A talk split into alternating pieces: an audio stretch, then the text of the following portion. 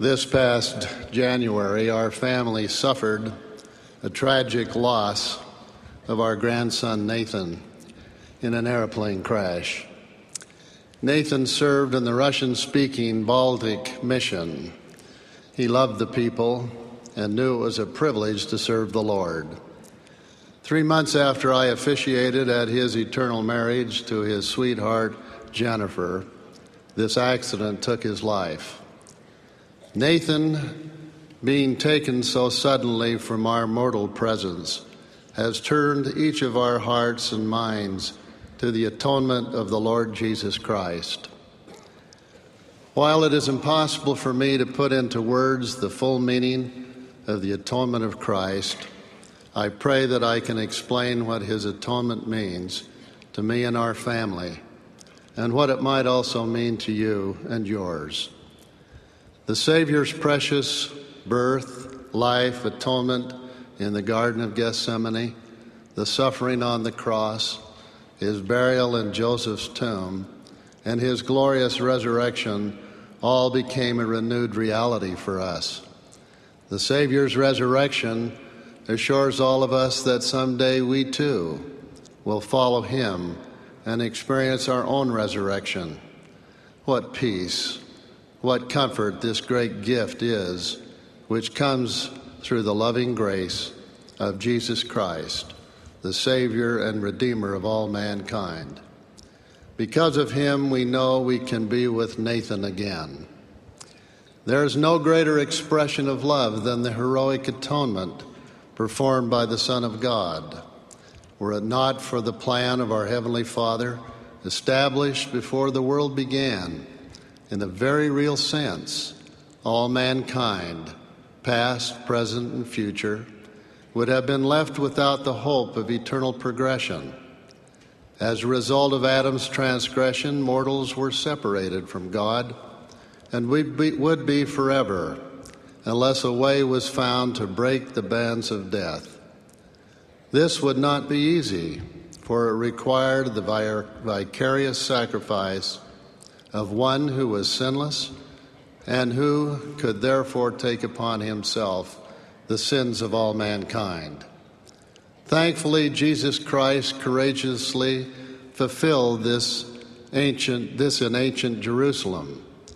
There in the quiet isolation of the Garden of Gethsemane, he knelt among the gnarled olive trees, and in some incredible way that none of us can fully comprehend, the Savior took upon himself the sins of the world. Even though his life was pure and free of sin, he paid the ultimate penalty for sin yours, mine, and everyone who has ever lived. His mental, emotional, and spiritual anguish were so great they caused him to bleed from every pore. And yet Jesus suffered willingly so that we might all have the opportunity to be washed clean through our faith in him, repentance of our sins being baptized by proper priesthood authority, and through receiving the purifying gift of the Holy Ghost by confirmation, and by accepting all other essential ordinances. Without the atonement of the Lord, none of these blessings would be available to us, and we could not become worthy and prepared to return and dwell in the presence of God. The Savior later endured the agony of inquisition, cruel beatings, and death by crucifixion on the cross at Calvary. Recently, there has been a great deal of commentary about this, none of which has made it clear the singular point that no one had the power to take the Savior's life from him. He gave it as a ransom for all. As the Son of God, he had the power to alter the situation. Yet the scriptures clearly state that he yielded himself to scourging, humiliation, suffering, and finally crucifixion because of his great love towards the children of men. The atonement of Jesus Christ was an indispensable part of our Heavenly Father's plan for his Son's earthly mission and for our salvation. how grateful we should be that our Heavenly Father did not intercede, but rather withheld his fatherly instinct to rescue his beloved Son. Because of his eternal love for you and for me, he allowed Jesus to complete his foreordained mission to become our Redeemer. The gift of resurrection and immortality is given freely through the loving grace of Jesus Christ to all people of all ages, regardless of their good or evil acts.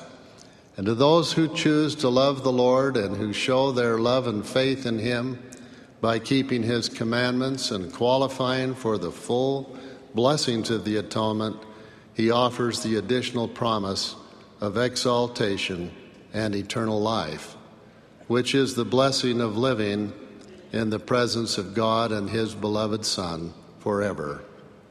We often sing a hymn that expresses what I feel when I consider the Savior's benevolent atoning sacrifice.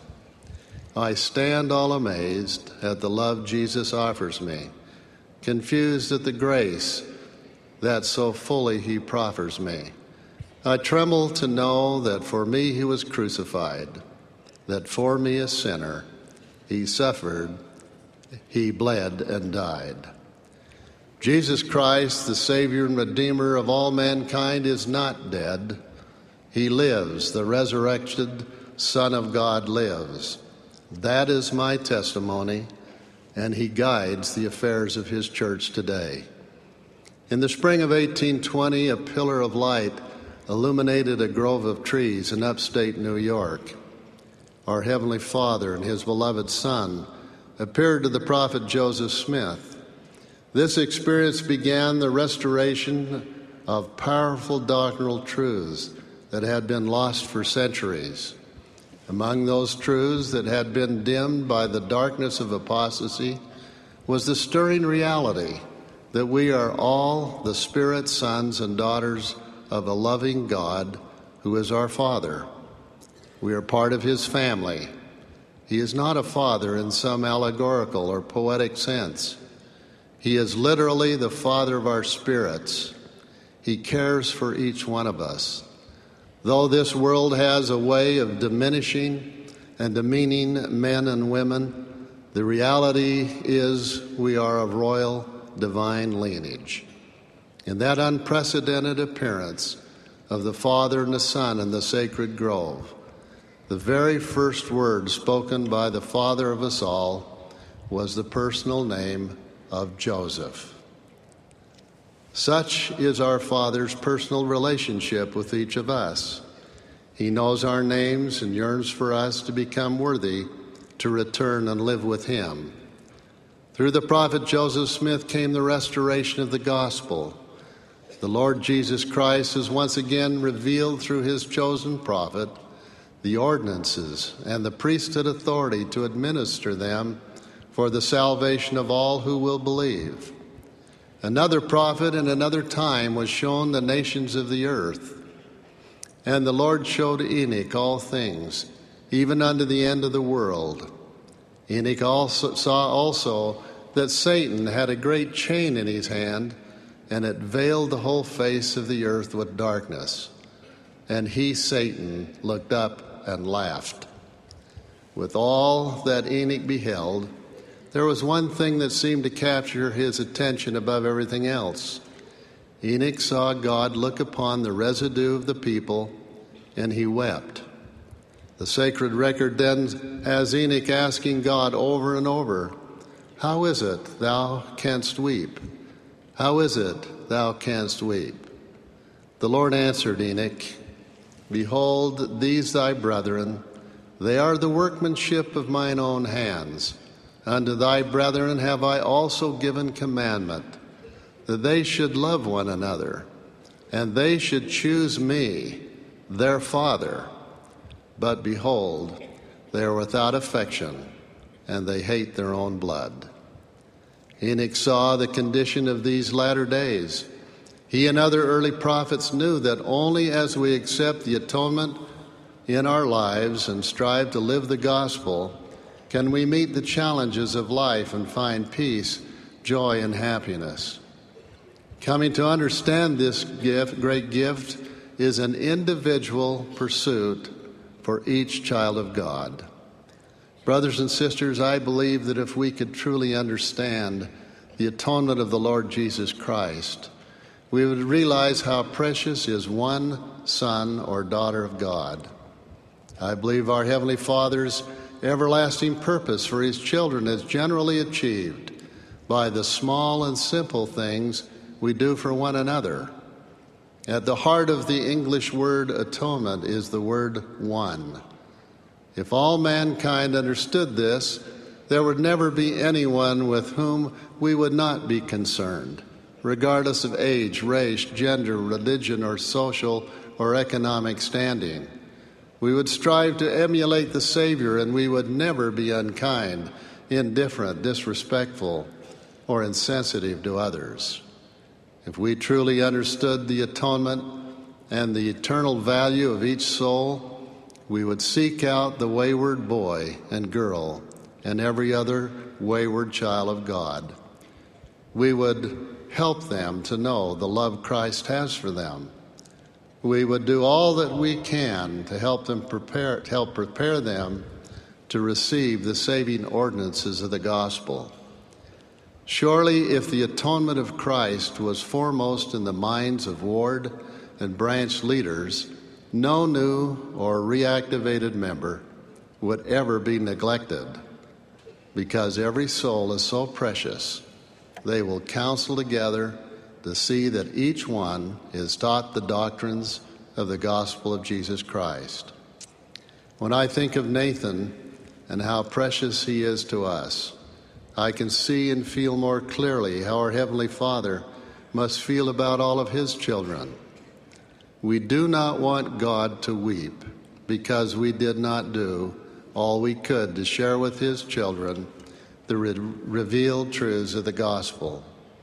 I pray that every one of our youth will seek to know the blessings of the atonement, and they will strive to be worthy to serve the Lord in the, in the mission field. Surely many more senior couples and others who health will permit would eagerly desire to serve the Lord as missionaries if they would ponder over the meaning of the atoning sacrifice of the Lord Jesus Christ.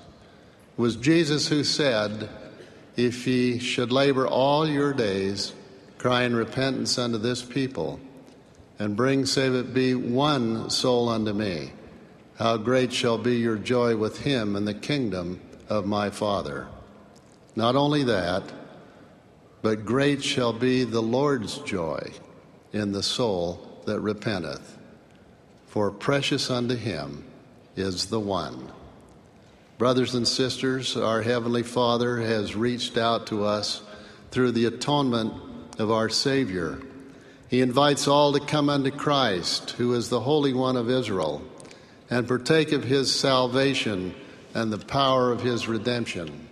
He has taught us that it is through our faithful adherence to gospel principles, through receiving the saving ordinances that have been restored, through the continual service, and by enduring to the end that we can return to his sacred presence.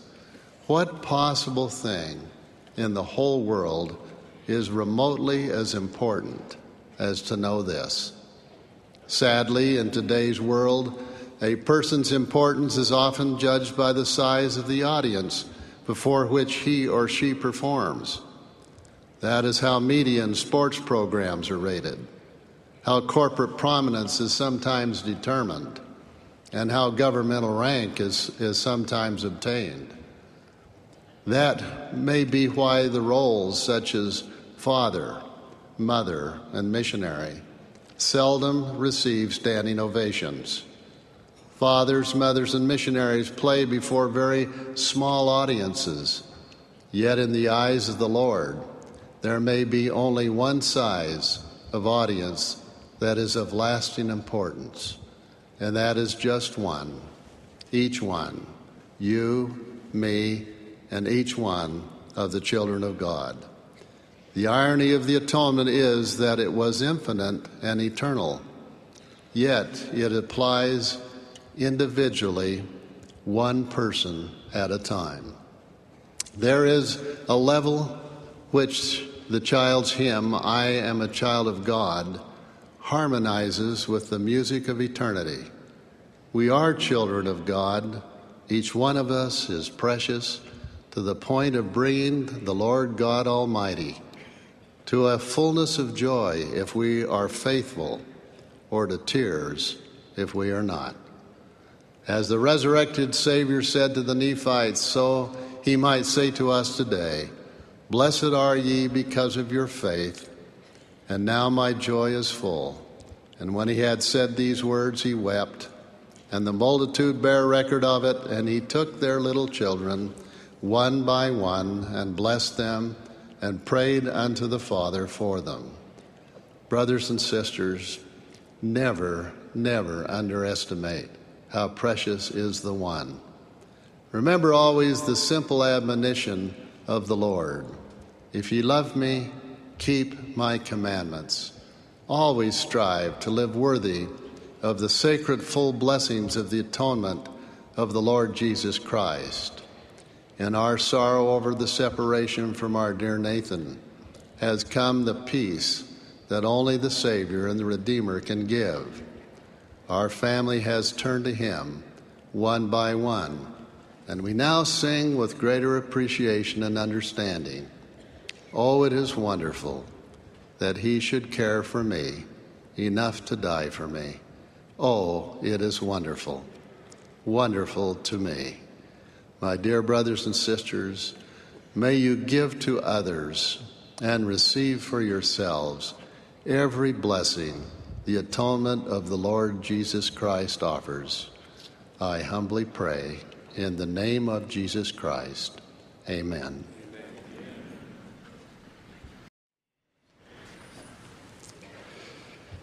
In recent years, we Latter day Saints have been teaching, singing, testifying much more about the Savior Jesus Christ. I rejoice that we are rejoicing more. As we talk more of Christ, the gospel's doctrinal fullness will come out of obscurity. For example, some of our friends can't see how our atonement beliefs relate to our beliefs about becoming more like our Heavenly Father. Others mistakenly think our church is moving toward an understanding of the relationship between grace and works that draws on Protestant teachings. Such misconceptions prompt me today to consider the, the restoration's unique atonement doctrine.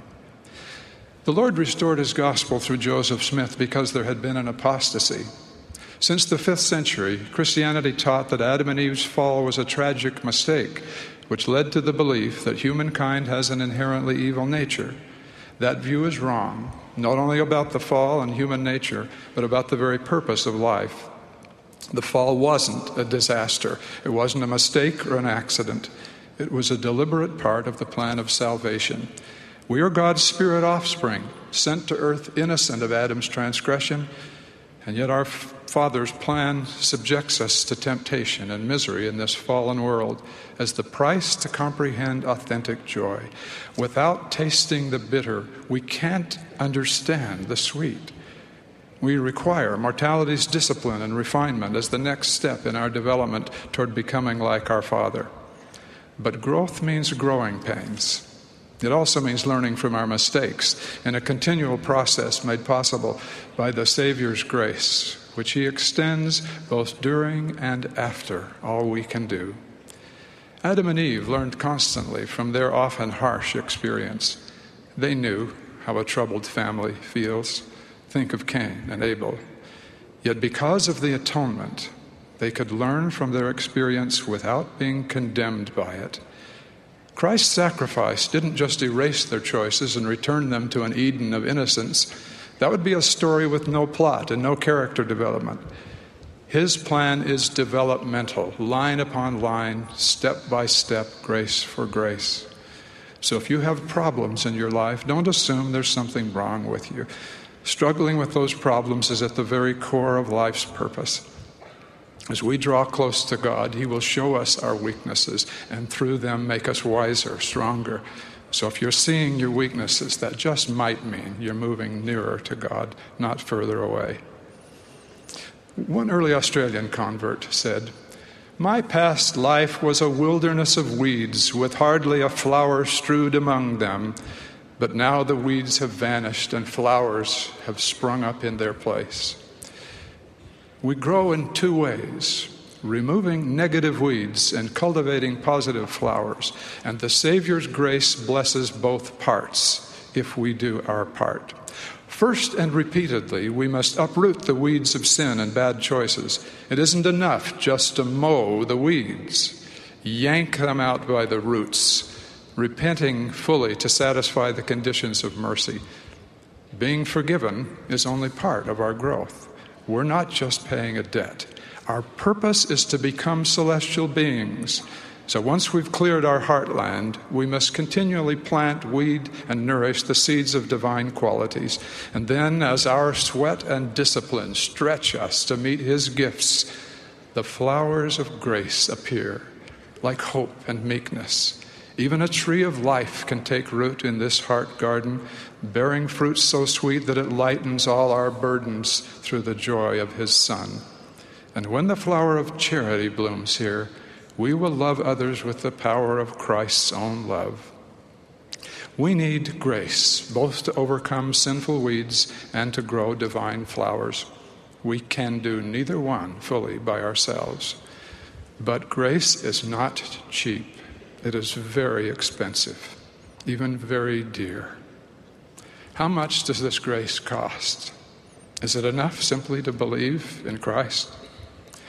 The man who found the pearl of great price gave all that he had for it. If we desire all that the Father hath, God asks all that we have. To qualify for such exquisite treasure in whatever way is ours, we must give the way Christ gave, every drop he had. How exquisite you know not, yea, how hard to bear you know not. Paul said, If so be that we suffer with him, we are joint heirs with Christ. All of his heart, all of our hearts. What possible pearl could be worth such a price for him and for us? This earth is not our home. We're away at school, trying to master the lessons of the great plan of happiness so we can return home and know what it means to be there. Over and over, the Lord tells us why the plan is worth our sacrifice and His. Eve called it the joy of our redemption. Jacob called it that happiness which is prepared for the saints. Of necessity, the plan is full of thorns and tears, His and ours. But because He and we are so totally in this together, our being at one with Him and overcoming all opposition will itself bring us incomprehensible joy. Christ's atonement is at the very core of this plan. Without his dear, dear sacrifice, there would be no way home, no way to be together, no way to be like him. He gave us all he had. Therefore, how great is his joy when even one of us gets it. When we look up, look up from the weed patch and turn our face to the sun. Only the restored gospel has the fullness of these truths.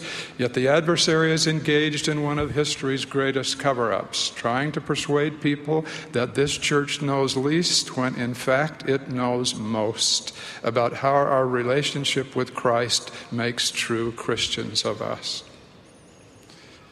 If we must give all that we have, then our giving almost everything is not enough. If we almost keep the commandments, we almost receive the blessings. For example, some young people assume they can romp in sinful mud until taking a shower of repentance just before being interviewed for a mission or the temple. In the very act of transgression, some plan to repent. They mock the gift of mercy that true repentance allows. Some people want to keep one hand on the wall of the temple with, while touching the world's unclean things with the other hand. We must put both hands on the temple and hold on for dear life, One hand is not even almost enough. The rich young man had given almost everything. When the Savior told him he must sell all his possessions, that wasn't just a story about riches. We can have eternal life if we want it, but only if there's nothing else we want more. So we must willingly give everything, because God Himself can't make us grow against our will and without our full participation. And yet, even if we utterly spend ourselves, we lack the power to create the perfection only God can complete. Our all by itself is still only almost enough until it is finished by the all of Him who is the finisher of our faith.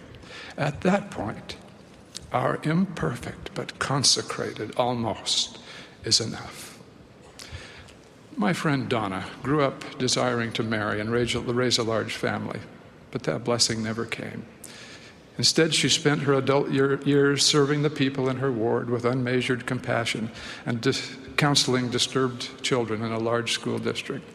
She had crippling arthritis and many long blue days, yet she always lifted and was always lifted by her friends and family.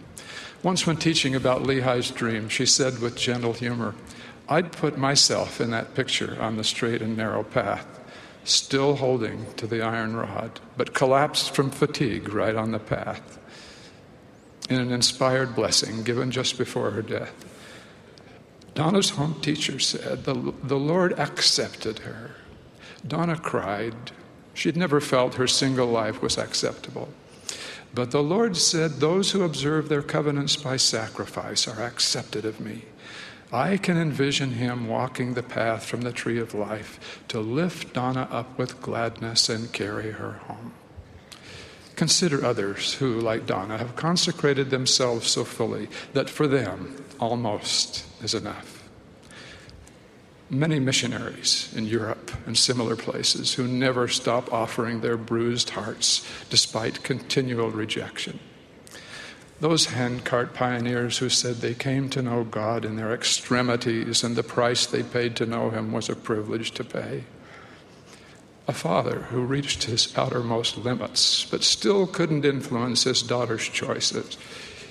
He could only crawl toward the Lord, bleeding like Alma for his child a wife who encouraged her husband despite his years of weakness until the seeds of repentance finally sprouted in his heart.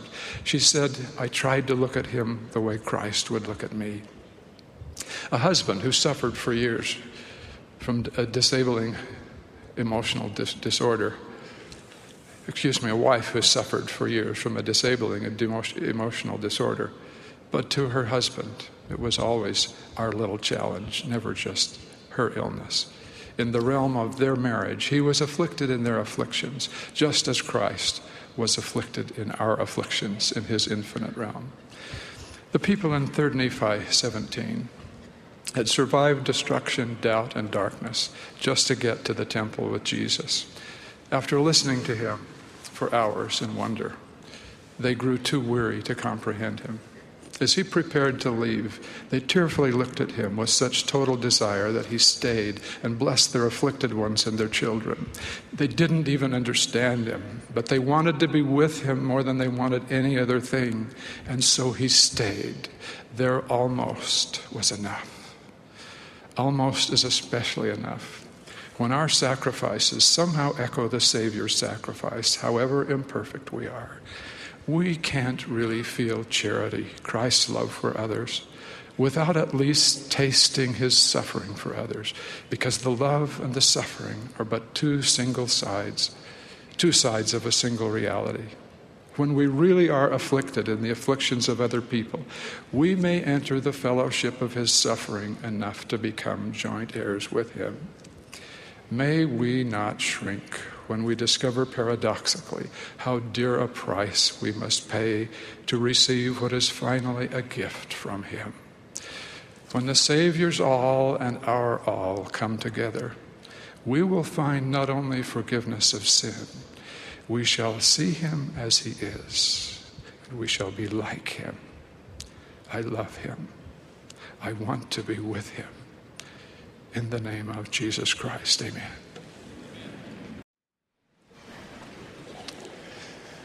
Shortly after I was married, my three brothers and I were sitting in my father's office for a business meeting. At the conclusion of our meeting, as we stood to leave, Dad stopped, turned to us, and said, You boys are not treating your wives as you should. You need to show them more kindness and respect. My father's words penetrated my soul. Today, we are witnessing an unending assault on marriage and the family. They seem to be the adversary's prime targets for belittlement and destruction. In a society where marriage is often shunned, parenthood avoided, and families degraded, we have the responsibility to honor our marriages, nurture our children, and fortify our families. Honoring marriage requires that spouses render love, respect, and devotion to one another. We have been given sacred instruction to love thy wife with all thy heart, cleave unto her and none else. The prophet Malachi taught, The Lord hath been witness between thee and the wife of thy youth, against whom thou hast dealt treacherously. Yet is she thy companion and the wife of thy covenant. Therefore take heed, and let none deal treacherously against the wife of his youth.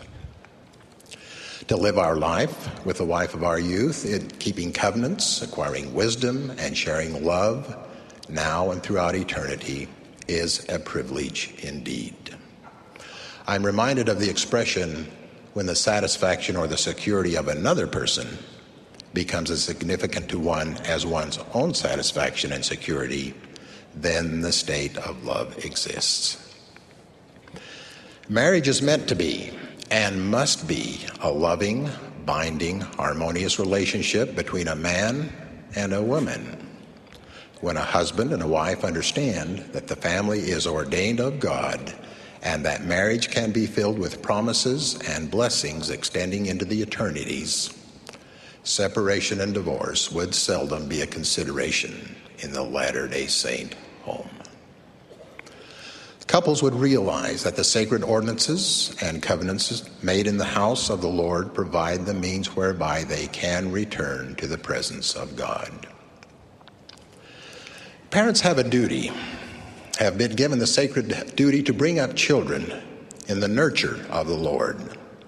The first commandment that God gave to Adam and Eve pertained to their potential for parenthood as husband and wife. Our responsibility then is not only for the well being of our spouse, but extends to the watchful care of our children. For children are an heritage of the Lord. We can make the choice to nurture our children accordingly and teach them to pray and to walk uprightly before the Lord. As parents, we must regard our children as gifts from God, committed to making our homes a place to love, train, and nurture our sons and daughters. President Monson reminds us the mantle of leadership is not the cloak of comfort, but the role of responsibility. Youth need fewer critics and more models to follow. 100 years from now, it will not matter what kind of a car we drove, what kind of a house we lived in, how much we had in the bank account, or what our clothes looked like.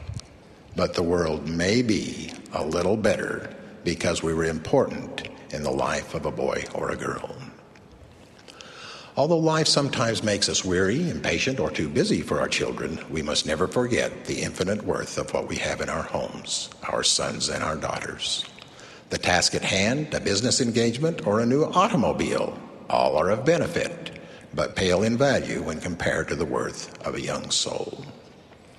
John Gunther, a father who lost his young son to brain cancer, urged, while you still have sons and daughters, embrace them with a little added rapture and a keenness awareness of joy. President Harold B. Lee told of a great educator, Horace Mann, who was the speaker at the dedication of a boys' school.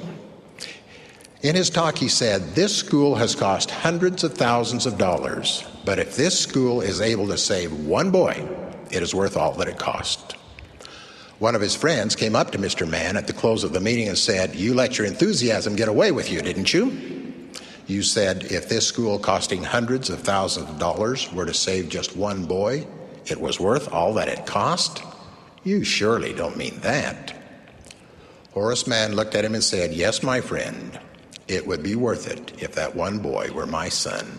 It would be worth it. Loving, protecting, and nurturing our children are among the most sacred and eternally important things we will do. Worldly belongings will vanish. Today's number one movie or song will be irrelevant tomorrow. But a son or a daughter is eternal. The family is central to the Creator's plan for the eternal destiny of His children. Therefore, parents and children must work together in unity to fortify family relationships, cultivating them day in and day out. I have a brother who was associated with a large university. He told of a student athlete who was an outstanding hurdler. The young man was blind. Rex asked him, Don't you ever fall? I have to be exact, the athlete responded. I measure each time before I jump. One time I didn't, and I nearly killed myself.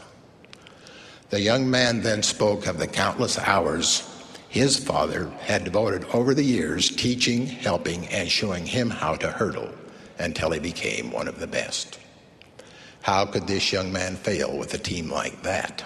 A father and a son. Young men and women, you can be a great influence for good in your homes as you help to achieve worthy family objectives.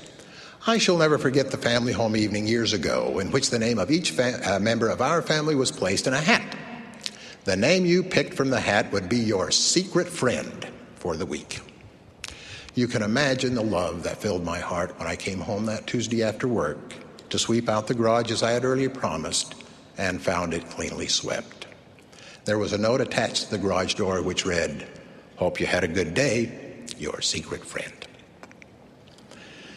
And on Friday night, as I turned down my bed, I uncovered an Almond Joy, my favorite candy bar, wrapped carefully in scotch tape and plain white paper with a note Dad, I love you a lot. Thanks, your secret friend. Then, to top it off, after returning home from a late meeting Sunday evening, I found the dining room table beautifully set, and written on the napkin by my place were the words Super Dad in big bold letters and in parentheses your secret friend. Hold your family home evenings, for this is where the gospel is taught, a testimony gained, and the family fortified.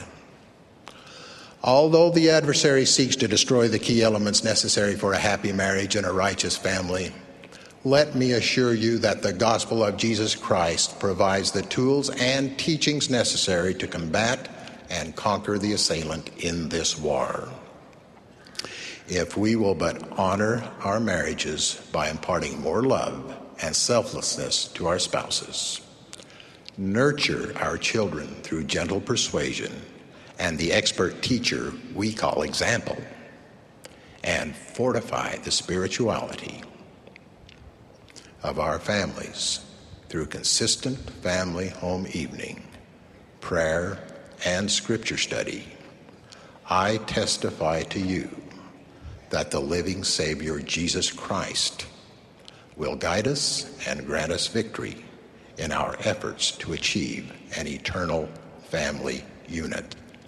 I so testify in the name of Jesus Christ. Amen.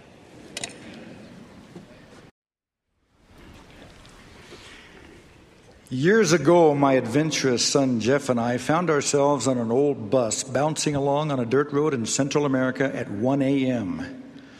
We took the early, early bus because it was the only bus that day.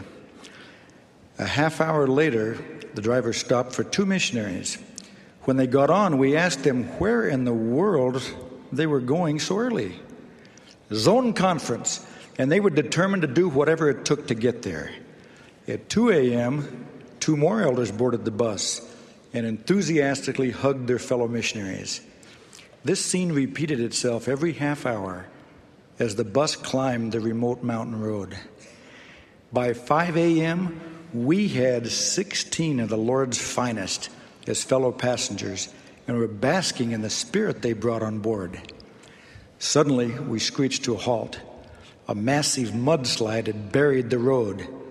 Jeff said, What do we do now, Dad? Our friends, Stan, Eric, and Alan, had the same concern. Just then, the zone leader shouted, Let's go, elders. Nothing is going to stop us. And they scrambled off the bus. We looked at each other and said, Follow the elders. And we all sloshed through the mudslide trying to keep up with the missionaries. There happened to be a truck on the other side, so we all hopped aboard. After a mile, we were stopped by yet another mudslide. Once again, the elders plowed through with the rest of us close behind. But this time, there was no truck. Boldly, the zone leader said, We will be where we are supposed to be if we have to walk the rest of the way. Years later, Jeff told me how those missionaries in this photo inspired and motivated him tremendously as he served the Lord in Argentina. Although we overcame the mudslides, we were all spotted with mud. The missionaries were somewhat nervous about standing before their president on zone conference day when he and his wife would be carefully checking their appearance. As you and I slosh through the mudslides of life, we can't help getting a few mud spots on us along the way either. And we don't want to stand before the Lord looking muddy. When the Savior appeared in ancient America, he said, Repent, all ye ends of the earth, and come unto me and be baptized in my name, that ye may be sanctified by the reception of the Holy Ghost, that ye may stand spotless before me at the last day. Alma said, Ye cannot be saved, for there can no man be saved except his garments are washed white. Yea, his garments must be purified until they are cleansed from all stain. How will any of you feel if ye shall stand before the bar of God, having your garments stained with blood and all manner of filthiness? He also tells us about all the holy prophets whose garments are cleansed and are spotless, pure, and white. He then asks us how we are doing as we cross through the mudslides of life. Have ye walked keeping yourselves blameless before God? Could ye say, if ye were called to die at this time, that your garments have been cleansed and made white through the blood of Christ? Because of repentance and the atonement of Jesus Christ, our garments can be spotless, pure, fair, and white. Moroni pleads, Oh, then, ye unbelieving, turn ye unto the Lord.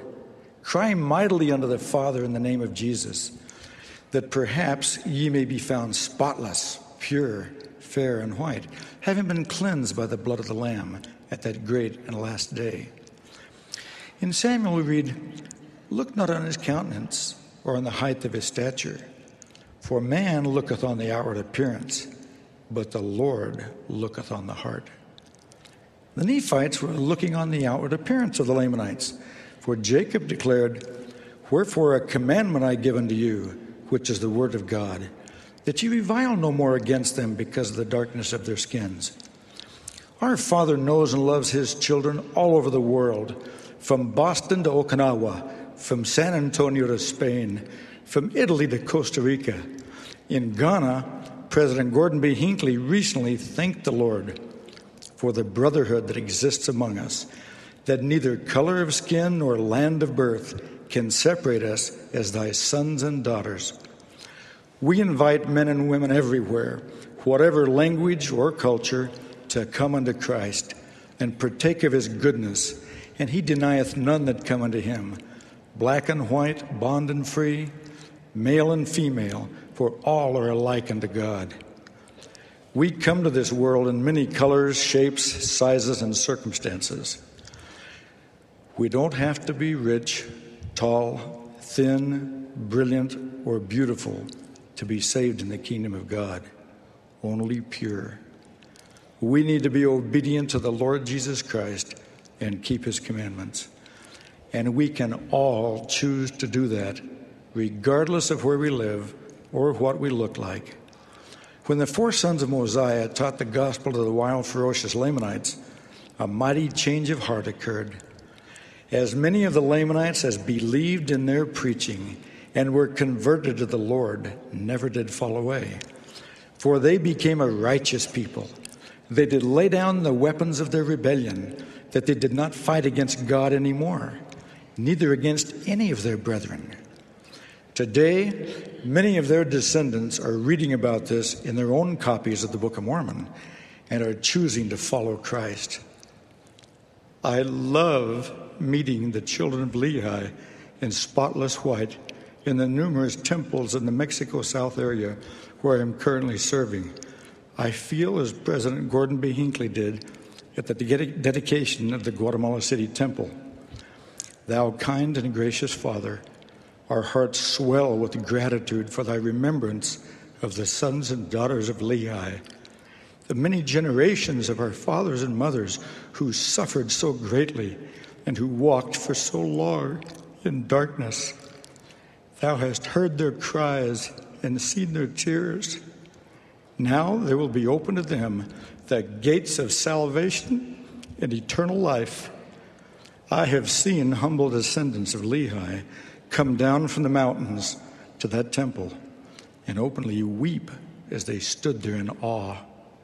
One gave me an abrazo and asked me to take that hug of love and appreciation and brotherhood back to all those beloved missionaries that brought them the gospel and to all the saints whose tithing faithfulness has brought temple blessings within reach. Because of the atonement of Jesus Christ, we can all stand spotless, pure, and white before the Lord. With great gratitude, I lift my voice with Nephi, and we talk of Christ. We rejoice in Christ. We preach of Christ. We prophesy of Christ, and we write according to our prophecies, that our children and our grandchildren may know to what source they may look for remission of their sins. My wife and I love this scripture so much. She painted it on a wall in our living room below a beautiful white porcelain Christus. They are a constant reminder for us to live Christ centered lives. One day, our son was reading the scriptures with his family. Our seven year old grandson, Clady, read, And we talk of Christ, we rejoice in Christ. Hey, that's what Granny and Grandpa have on their wall. Now, that's one of his favorite scriptures. On another occasion, we were at the visitor center on Temple Square with these same grandchildren. Two year old Ashley was tired and wanted to leave. Sister Mask asked her if she wanted to see a big Jesus like the one on our wall. She asked, Is he as big as me? Even bigger, Sister Mask replied. When that tiny little girl looked up at the majestic Christus, she ran and stood at the feet and gazed up reverently for several minutes. When her father indicated it was time to go, she said, No, no, Daddy, He loves me and wants to give me hugs.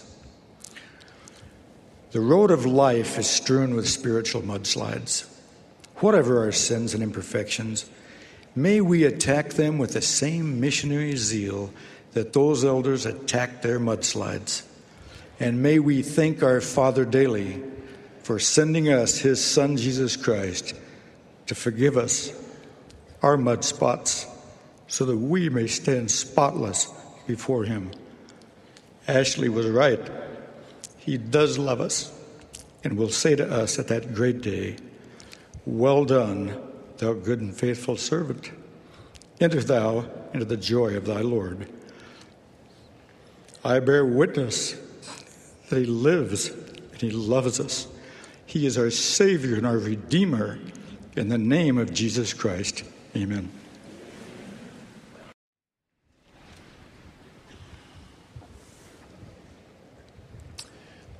as Paul prophesied, we live in perilous times.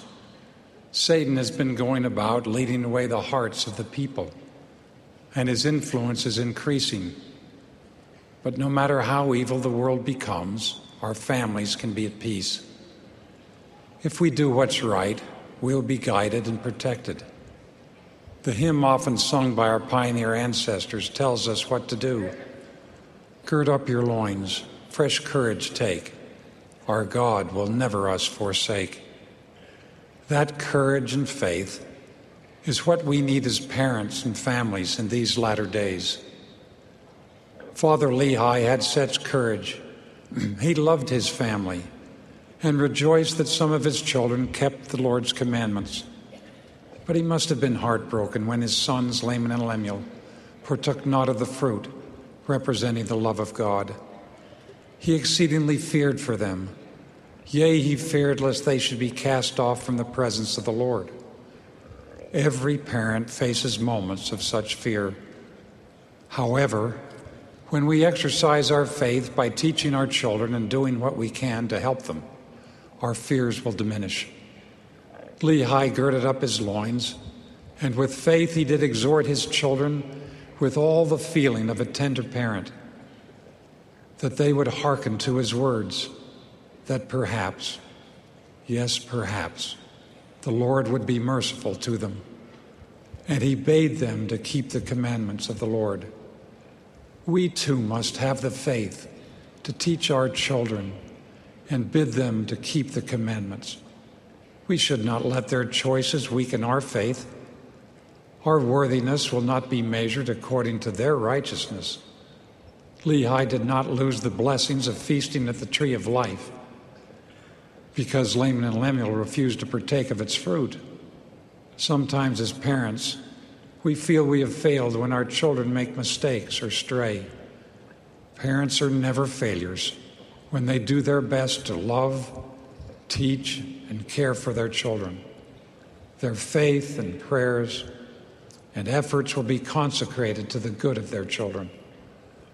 The Lord's desire for us as parents is that we keep His commandments. And He said, Teach your children light and truth, according to the commandments, set in order your own house, and see you are more diligent and concerned at home. I want to remind all of us today that no family has reached perfection.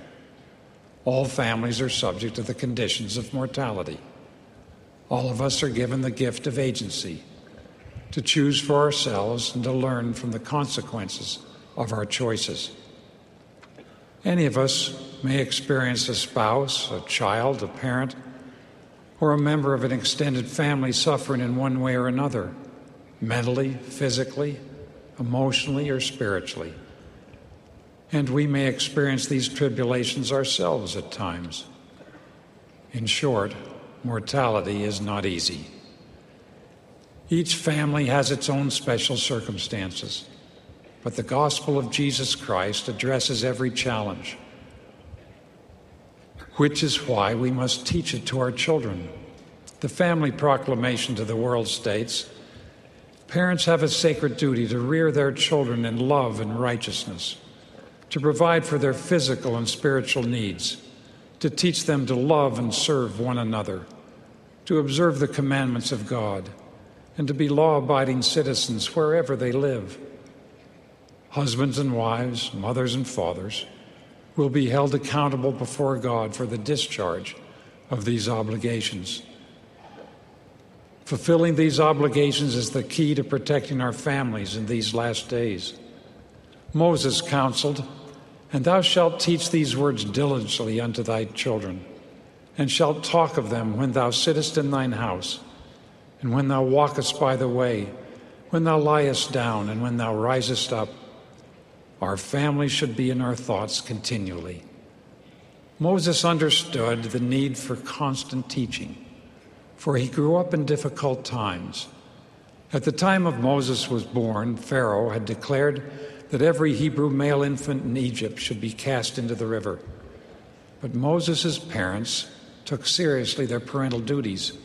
The scriptures record by faith, Moses, when he was born, was hid three months of his parents, and his parents were not afraid of the king's commandment. When Moses grew too old to be concealed, his mother, Jochebed, constructed an ingenious basket of bulrushes, waterproofed it with slime and pitch, and placed her son inside. She directed the tiny vessel down the river to a safe place, to where the Pharaoh's daughter bathed. Leaving nothing to chance, Jochebed also sent along an inspired helper, her daughter Miriam, to keep watch. When Pharaoh's daughter, the princess, found the baby, Miriam bravely offered to call a Hebrew nurse. That nurse was Jochebed, Moses' mother. Because of her faithfulness, Moses' life was spared. In time, he learned who he really was, and he forsook Egypt, not fearing the wrath of the king. I join with faithful parents everywhere in declaring, in declaring that we know who we are. We understand our responsibilities as parents, and we do not fear the wrath of the Prince of Darkness. We trust in the light of the Lord. Like Jochebed, we raise our families in a wicked and hostile world, a world as dangerous as the courts of Egypt, ruled by Pharaoh. But like Jochebed, we also weave around our children a protective basket, a vessel called the family, and guide them to safe places where our teachings can be reinforced in the home and at church. Ultimately, we guide them to the greatest of all houses of learning, the Holy Temple, where one day they can kneel, surrounded by their faithful family members, to be sealed for time and all eternity to a worthy companion. What they learn from us, they will teach their children, and the work of eternal families will go on. Along the way, at times when our children are away from us, the Lord provides inspired Miriams to watch over them, special third party helpers, such as priesthood and auxiliary leaders, teachers, extended family, and worthy friends.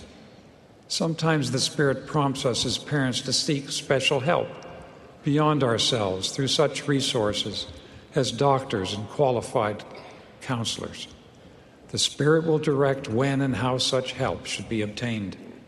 But the greatest help for our families comes through the gospel from our Heavenly Father and through the guidance of the Holy Ghost in doctrines and principles and through the priesthood. May I share with you five important elements of parenting that will assist us in strengthening our families. Hold family councils. Sometimes we're afraid of our children, afraid to counsel with them for fear of offending them. There are priceless blessings to be obtained from counseling together with our families, showing a genuine interest in the lives of our family members. Occasionally, family councils may involve all family members as part of a family home evening or other special gathering, but we should regularly counsel with each of our children individually. Without this one on one counseling together with our children, they are prone to believe that dad and mom or grandpa and grandma don't understand or care about the challenges they are facing.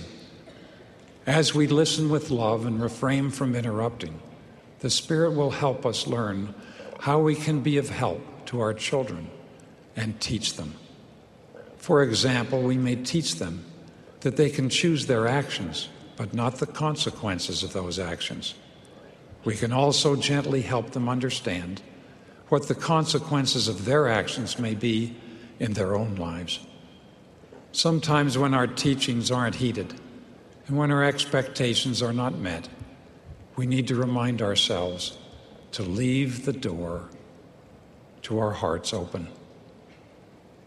In the parable of the prodigal son, we find a powerful lesson of families and especially parents. After the younger son came to himself, he decided to go home. How did he know his father wouldn't reject him? Because he knew his father.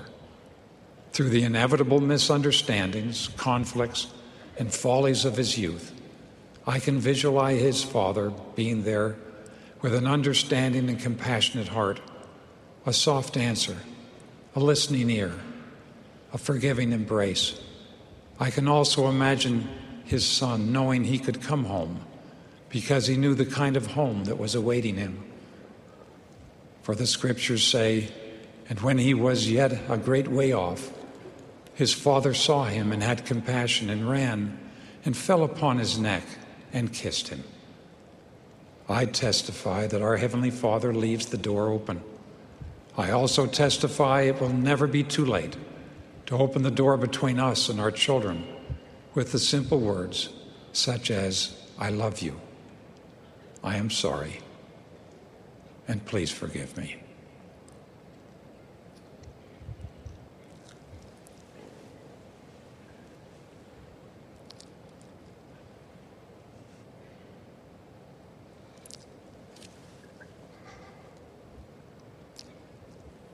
We can begin now to create a home which they will want to return to, not only now, but in the eternities. We can also help our obedient children to leave the door of forgiveness open by expressing our love and appreciation to them, and by helping them rejoice in repentance of their siblings. When the door of our hearts are open, we should learn how to liken the scriptures to our lives. We often talk about teaching our children from the scriptures, but how do we do that? Several years ago, I was teaching our young son about the life and experiences of the brother of Jared. Of the story was very interesting. He was not engaged. I then asked what the story meant to him personally. It means so much when we ask our children, What does it mean to you? He said, You know, it's not that different from what Joseph Smith did in the grove when he prayed and got an answer. I said, You're about Joseph's age. Do you think a prayer like his would be helpful to you? Suddenly, we weren't talking about a long ago story in a faraway land. We were talking about our Father and Son. We are talking about our Son and his life, his needs, and the way prayer could help him. As parents, we have the responsibility to help our children, like in all scriptures, indeed every part of the gospel of Jesus Christ, unto us and unto our children, for the profit and learning of our families. As we are likening all of our children's gospel experiences to the real needs in their lives, are we teaching them about the gift of the Holy Ghost, repentance, the atonement, the sacrament, and the blessing of the sacrament meeting as they meet the challenges in their life? There is not enough time in formal meetings to teach our children everything they need to know. Therefore, we must take advantage of everyday teaching moments. These moments are priceless. They come when we're working and playing and struggling together. When they come, the Spirit of the Lord can help us know what to say and help our children accept our teaching. What a joy and blessing to have the Spirit in our homes. And what a blessing it is to invite it through prayer, studying the Scriptures, speaking kindly, and showing appreciation to one another. Let us prepare our teaching moments by praying as Alma prayed for his son with much faith and all the energy of our souls by fasting, searching the Scriptures, repenting of our sins, and allowing the Holy Ghost to fill our hearts with love, forgiveness, and compassion. And then it will fill our homes. Then let us trust the Good Shepherd. Moses' mother Jochebed guided her son down the river with faith in the shepherd of our souls. As parents, we too can trust the Good Shepherd to guide and direct us. Isaiah promised, He shall gently lead all those who bear responsibility for the young. He will help us trust and honor the principles of agency, opposition, and the atonement, even when our children make unwise decisions. Through His Spirit, He will help us teach our children to meet every challenge, trial, and tribulation in life by remembering who they are children of God. We will be inspired with ways to help them put on the whole armor of God so they can withstand the fiery darts of the adversary and with the shield of faith and the sword of spirit. As our children spiritually armed and strengthened, He will bless them to endure faithfully to the end and return home worthy to stand and live in their Heavenly Father's presence forever. Through it all, we will sorrow to see our family members suffer the slings and arrows of mortality. But we will stand all amazed at the love of our Savior, the love He offers them. Because of Him, the buffetings need not defeat and destroy them, but can soften, strengthen, and sanctify them. To parents and families throughout the world, I testify that the Lord Jesus Christ is mighty to save. He is the healer, the redeemer, the rescuing shepherd, who will leave the 90 and 9 to find the one. If we are seeking the salvation of special ones in our own families, I bear testimony they are within his reach. We assist him in reaching them by faithfully living the gospel, being sealed in the temple, and truly living the covenants we make there. Parents can take great comfort in the words of Elder Orson F. Whitney relating the teachings of Joseph Smith. Quote, the prophet Joseph Smith declared, and he never taught more comforting doctrine. And the eternal sealings of faithful parents and divine promises made to them from the valiant service in the cause of truth would save not only themselves, but likewise their posterity. Though some of the sheep may wander, the eye of the shepherd is upon them, and sooner or later they will feel the tentacles of divine providence reaching out and bringing them and drawing them back to the fold. Either in this life or the life to come, they will return. They will have to pay their debt to justice. They will suffer for their sins and may tread a thorny path. But if it leads them at last, like a penitent prodigal, to a loving and forgiving Father's heart and home, the painful experience will not have been in vain. Pray for your careless and disobedient children. Hold on to them with your faith. Hope on, trust on, till you see the salvation of God. End of quote. I bear my special witness that Jesus Christ gave his life, making possible the salvation and exaltation of all the families of the earth. With all the feeling of a tender parent, I express my love and our love for our Heavenly Father to you and to your family. May we gather our loved ones around us, gird up our loins, fresh courage take our God will never us forsake. With faith, courage, and love, families will truly be forever. I so testify in the name of Jesus Christ. Amen.